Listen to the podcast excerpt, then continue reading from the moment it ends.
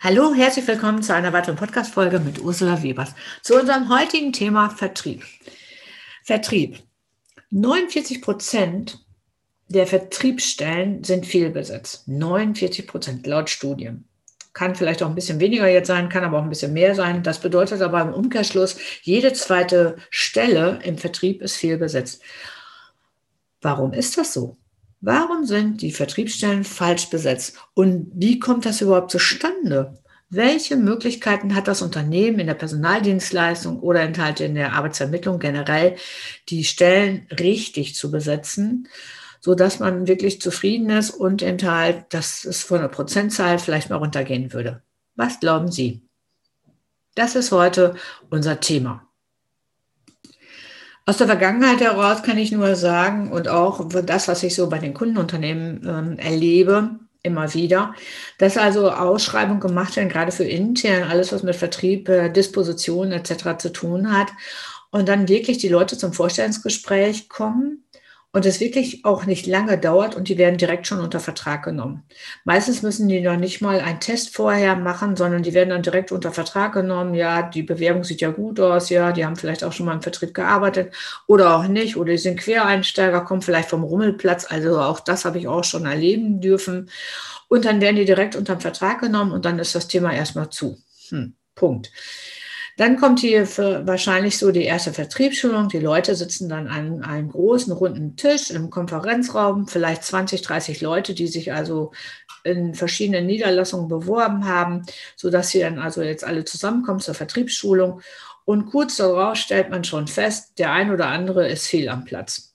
Er merkt es vielleicht selber oder die Person merkt es direkt selber, dass es doch nicht so ihren Vorstellungen entspricht. Oder eben die Geschäftsführung oder Bereichsleiter, wie auch immer, die es dann mit zu entscheiden haben, ähm, stellen dann fest, oh, die Person haben wir doch falsch eingekauft. Was passiert? In den meisten Fällen äh, ist es so, dass gerade so in den letzten, ersten sechs Monaten der Welpenschutz verloren geht und viele Vertriebler ja dann gehen, ihren Hut nehmen und gehen dürfen oder halt entweder freiwillig gehen oder eben halt durch das Unternehmen gehen. Ja, was sagt das uns? Wir haben einen Riesenaufwand. Es ist immer ein Kostenapparat, weil gerade auch, wenn es dann Vertriebsschulungen geht, um Vertriebsschulungen ist es ja meistens oder häufig ja auch in der Hauptzentrale. Und dann geht es ja schon los mit Kosten. Also erstmal die Einstellung, die Suche, dann eben halt die Schulung. Das ist alles mit Kosten verbunden. Und dann im Endeffekt stellt man fest, jeder zweite, 49 Prozent laut Studie, sind dann auch noch viel besetzt. Dann denke ich immer, ja, hm, was sollte das Unternehmen ändern, damit gar nicht erst so eine Fluktuation herrscht und auch eben halt die Fehlbesetzung auch nicht unbedingt aufgefangen werden sollte von den Unternehmen. So, und jetzt kommt mehr oder weniger die Lösung. Meine Lösung wäre Persönlichkeitsentwicklung.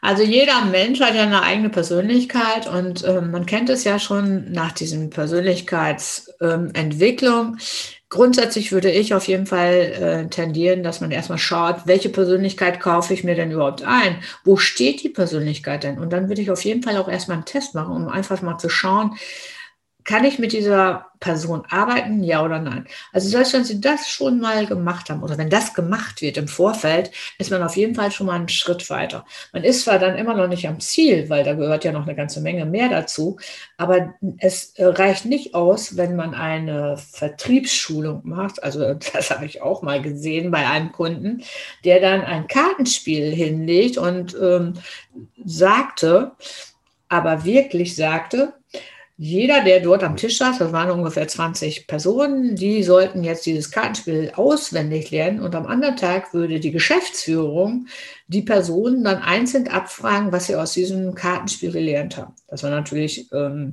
schon ein Strategiespiel, so nicht. Nur dann habe ich gedacht, was hat das denn mit der Persönlichkeit des Menschen zu tun? Also das fand ich ein bisschen fehl am Platze.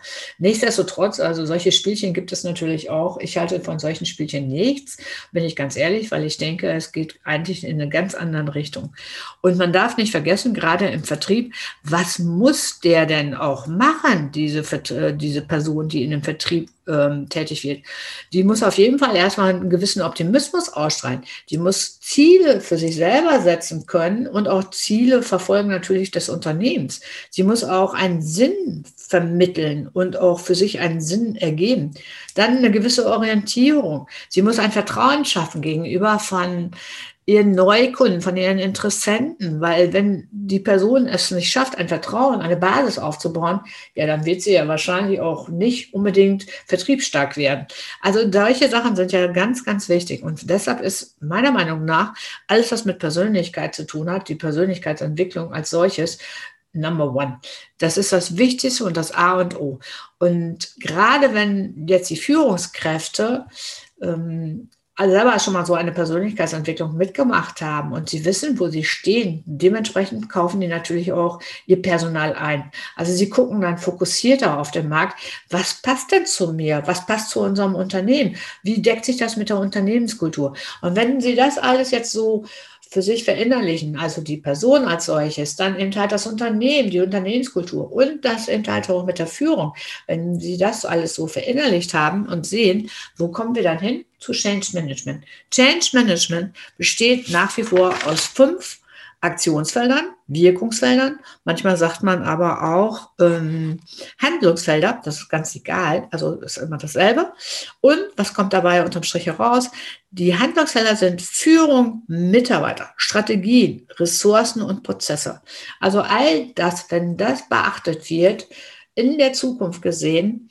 Und das kann man ja auch langsam anfangen und fokussieren und umsetzen, weil das ist auch ein Prozess, der auch langsam stattfindet. Der geht nicht von jetzt auf gleich, sondern ist wirklich langsam und vor allen Dingen gemeinsam. Aber wenn Sie das alles in der Zukunft beachten, werden Sie feststellen, dass also auch Ihre 9, die 49 Prozent, die im Moment in der, ähm, in der Statistik vorkommt, mit äh, Fehlbesetzung im Vertrieb, dass das auf ihr auf keinen Fall mehr in ihrem Unternehmen anzutreffen ist. Sie werden also dort massiv gestärkt werden. Sie werden vielleicht erheblich weniger Ausfallzeiten haben und vor allen Dingen, das hängt ja eine ganze Menge damit zusammen. Sie werden dann auch gestärkt sein gegenüber von ihren Kundenunternehmen. Das darf man nicht vergessen. Das ist ja ein ganz großer Faktor. Sie werden viel mehr vielleicht A-Kunden aufbauen können, ne, weil da mehr Vertrautheit ist und, und, und. Viel mehr Motivation auch dahinter steckt und so weiter und so weiter.